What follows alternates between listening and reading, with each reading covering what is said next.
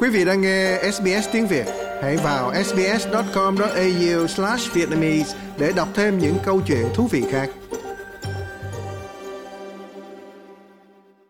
When we are alive, our children need to go back to country.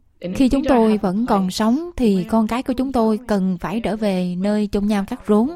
Nếu như mà chúng ta không có một nơi chốn để đi về thì chúng ta sẽ đi đâu? Những người già của chúng ta sẽ yên nghỉ linh hồn ở đâu? Một khi bạn có tình yêu đó gắn liền với bạn, bạn trở thành người chăm sóc và bạn trở nên kết nối với nơi chôn rau cắt rốn. Tất cả mọi người vào lúc này hay lúc khác sẽ mất một ai đó hoặc một cái gì đó họ yêu thương. Tuy nhiên, đau buồn vẫn được coi là một điều cấm kỵ, đặc biệt trong các nền văn hóa phương Tây thống trị. Vậy làm thế nào để các nền văn hóa khác nhau giữ được không gian cho sự đau buồn và một số đối phó tốt hơn so với những nền văn hóa khác? Làm thế nào chúng ta có thể nghĩ về đau buồn vượt ra ngoài khái niệm về cái chết, nhìn vào các hình thức mất mát, thay đổi cuộc sống sâu sắc khác? Trong bài này, chúng tôi khám phá khái niệm đau buồn sinh thái, đó là cảm giác mất mát, tuyệt vọng và tức giận trùng với mất mát và thiệt hại môi trường có thể dẫn đến một loạt các phản ứng phức tạp. Phản ứng này có thể là một cảm giác mà thế giới phương Tây chỉ mới nắm bắt được trong những thập niên gần đây, nhưng đối với các dân tộc đầu tiên trên nước Úc, những cảm giác mất mát này đã lên đến đỉnh điểm trong nhiều thế kỷ đau buồn. Tiến sĩ Virginia Marshall là phụ nữ thuộc bộ tộc Wiradjuri Niamba và là nhà nghiên cứu của trường quy định và quản trị toàn cầu tại Đại học Quốc gia Úc. Bà đã hoạt động tích cực trong phong trào tranh đấu cho thổ quyền Úc Châu, vấn đề nước sạch và nhân quyền trong nhiều năm. Nhưng đối với bà, các thuật ngữ môi trường hoặc sinh thái không nắm bắt được mối quan hệ sâu sắc mà người dân Úc bản địa đã có với nước Úc. Those words of ecological grief Um, Những lời đau buồn về sinh thái đó nó lớn hơn nhiều. Cụm từ sinh thái học thậm chí không bắt đầu hiểu được mối quan hệ đối với người bản địa Úc. Vì vậy đó là một cách rất quan trọng để hiểu rằng danh tính của mỗi người thổ dân và người dân đảo Torres được kết hợp với cảm giác về vị trí đó. Nhưng đó là những bông hoa và cây cối, cũng như mọi thứ kết nối với mối quan hệ họ hàng của bạn, đều có một mối quan hệ đáng kinh ngạc của bản thân.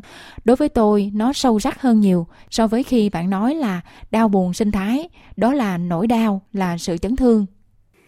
Tiến sĩ Marshall giải thích sự mất mát đất nước, do đó là một nỗi đau sâu sắc hơn nhiều, một nỗi đau về bản chất liên quan đến bản sắc của các dân tộc thổ dân là những người bản địa thuộc nhóm bản địa văn hóa sống lâu đời nhất trên hành tinh. Điều này thậm chí còn mãnh liệt hơn đối với chúng tôi bởi vì chúng tôi đã có hàng chục năm quan hệ với môi trường của chúng tôi, với mọi sinh vật sống. Điều này có nghĩa là những gì mà mọi người có thể nghĩ là những vật vô tri nhưng mọi thứ đều có linh hồn. Nói cách khác là chúng ta không có từ ngữ nào để diễn tả được thiên nhiên ở Wirasiri chúng ta luôn nghe thấy từ thiên nhiên ngày nay như thể là thiên nhiên tự nhiên hình thành, như thể là thiên nhiên là một cái gì đó tách biệt với người dân bản địa úc. Nhưng nó thực sự không phải như vậy. Trong đó cố vấn về đau buồn là bà Abby Caslow thừa nhận rằng trong khi đau buồn sinh thái có thể là một thuật ngữ khá mới, theo nghĩa trị liệu thì người dân bản địa đã trải qua một hình thức mất mát nhiều mặt trong hàng trăm năm. Còn tiến sĩ Trish Kevogian chắc chắn là một trong những người tiên phong toàn cầu của khái niệm này, đặt ra thuật ngữ đau buồn môi trường trong luận án tiến sĩ năm 2004 có tên là đau buồn môi trường, hy vọng và chữa lành. Bà định nghĩa nó là phản ứng đau buồn bắt nguồn từ sự mất mát môi trường của các hệ sinh thái gây ra bởi các sự kiện tự nhiên hoặc nhân tạo. Còn cố vấn Abby Caslow giải thích cách thuật ngữ này được áp dụng theo nghĩa trị liệu ngày nay. I'm very wary of of talking about it as if it's a new thing when it's not and that there's lots of Tôi rất cảnh giác khi nói về nó như thể đó là một điều mới mẻ khi nó không phải vậy. Có rất nhiều phức tạp và sắc thái trong đó. Nhưng tôi đoán một định nghĩa có thể được sử dụng cho đau buồn sinh thái là nỗi đau cảm thấy liên quan đến những tổn thất sinh thái có kinh nghiệm hoặc dự đoán vì vậy, điều này bao gồm việc mất các loài động thực vật hoặc hệ sinh thái và cảnh quan có ý nghĩa do thay đổi môi trường cấp tính hoặc mãn tính. Tôi đoán nếu chúng ta không nói về nỗi đau sinh thái nhưng chúng ta đang cảm thấy nó, nhưng đó không phải là loại trong lĩnh vực công cộng hoặc trong kiến thức của chúng ta về những mô hình này đang nổi lên. Chúng ta có thể cảm thấy như chúng ta không được phép cảm thấy đau buồn. Nó có thể gây nhầm lẫn về lý do. Tại sao chúng ta có những cảm xúc lớn như vậy về nó nhưng lại hợp lệ? Tất cả những mất mát này đều rất có giá trị. Nó nói lên sự tức quyền này và gần như không cảm thấy hoặc được phép cảm nhận nó. Nỗi đau buồn thường được kết hợp với sự thiếu ngôn ngữ hoặc sự hiểu biết chung quanh sự mất mát. Bà Castro giải thích làm thế nào đau buồn sinh thái là hình thức đau buồn bị tước quyền. Điều này là do sự mất mát thường không được thừa nhận hoặc chấp nhận công khai, đặc biệt là khi nói đến chính sách và câu chuyện về biến đổi khí hậu. I guess if if we're not talking about ecological grief, but we're feeling it, Tôi nghĩ đối với tôi một lý do khác khiến chúng tôi chiến đấu hết mình là vì những người cao niên của chúng tôi cần một nơi để quay trở lại, còn cả chúng tôi cần một nơi để trở về. Vì vậy khi chúng ta chết, chúng ta quay trở lại đất nước đó. Khi chúng ta còn sống, con cả chúng ta cần phải trở về nước. Và nếu chúng ta không có một nơi, chúng ta sẽ đi đâu? Những người già của tôi nghỉ ngơi linh hồn ở đâu? Họ sẽ không có chỗ đứng. Rồi cháu tôi lớn lên ở đâu? Chúng không có chỗ đứng. Chúng tôi là những người tị nạn ở chính đất nước của chúng tôi, không phải do chính chúng tôi tạo ra, mà bằng cách tạo ra lòng tham bởi những người chỉ muốn kiếm tiền. Nỗi đau buồn bị tước quyền này nói lên cảm tưởng bị bỏ bê của người thổ dân khi họ bị ngắt kết nối với đất nước do hậu quả của biến đổi khí hậu và các tác động môi trường khác. Còn bà Ricky Deng là một phụ nữ thuộc bộ tộc Gudanji Wakaja đến từ Karanjini và Barclay Tablelands ở thị trấn Burulula của lãnh thổ Bắc Úc. Bà mô tả tình cảm mất mát sâu sắc khi chứng kiến phương pháp fracking, một kỹ thuật để thu hồi khí đốt và dầu lửa từ đá trên vùng đất Burulula của bà. We can't survive without water. Chúng tôi không thể sống sót mà không có nước, vì vậy có cảm giác như là họ đang giết chúng tôi.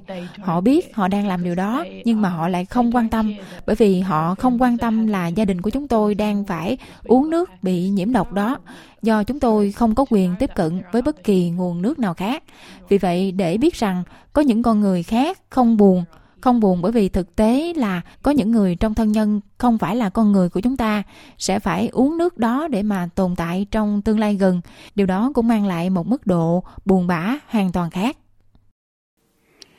Đối với người úc thuộc các quốc gia đầu tiên như bà ricky đất nước không chỉ là một mảnh đất hay môi trường mà còn là nhà cửa và bản chất nữa. Bà rất xúc động khi mô tả nỗi sợ hãi bao trùm cộng đồng của bà khi không chắc chắn về tương lai của ngôi nhà của họ. Điều này nói lên một sự lo lắng mà bà Kessler cho biết thường được gọi là nỗi đau dự đoán. Bà giải thích cảm tưởng này phổ biến như thế nào trong số những người hỗ trợ những người khác mắc bệnh nan y hoặc sa sút trí tuệ. Trong đó quá trình đau buồn là quá sớm do nhận thức về sự mất mát trong tương lai.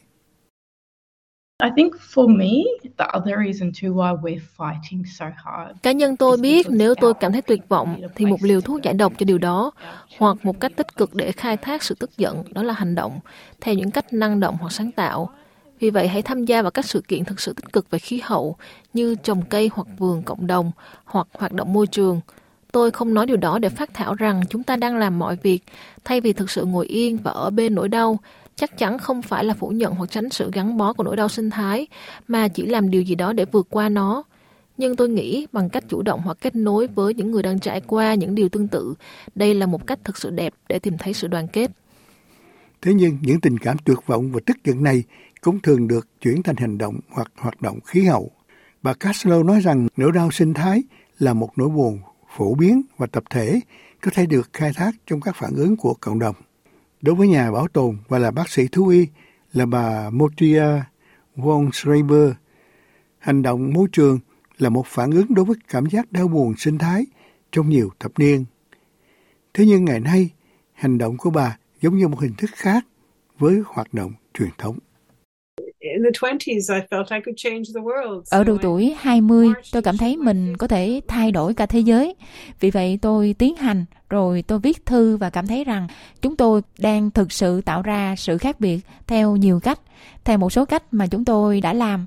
Trong những năm gần đây, nơi mà tôi sống đã có rất nhiều hoạt động chống lại ngành công nghiệp nhiên liệu và vận động hành lang tất cả đều là những vấn đề vô cùng quan trọng, nhưng tôi đã chọn làm việc chiến lược hơn trong việc thay đổi nhận thức trong các cuộc trò chuyện trực tiếp, thực sự đánh thức mọi người trong các vòng tròn mà tôi di chuyển qua và cố gắng đối thoại rằng đây là vấn đề của bạn cũng như là vấn đề của mọi người khác. Nó sẽ không biến mất. Chúng ta phải tìm ra những cách sáng tạo để giải quyết các vấn đề liên quan đến mọi vấn đề quý vị muốn nghe những câu chuyện tương tự, có trên apple podcast, google podcast, spotify hoặc tải về để nghe bất cứ lúc nào.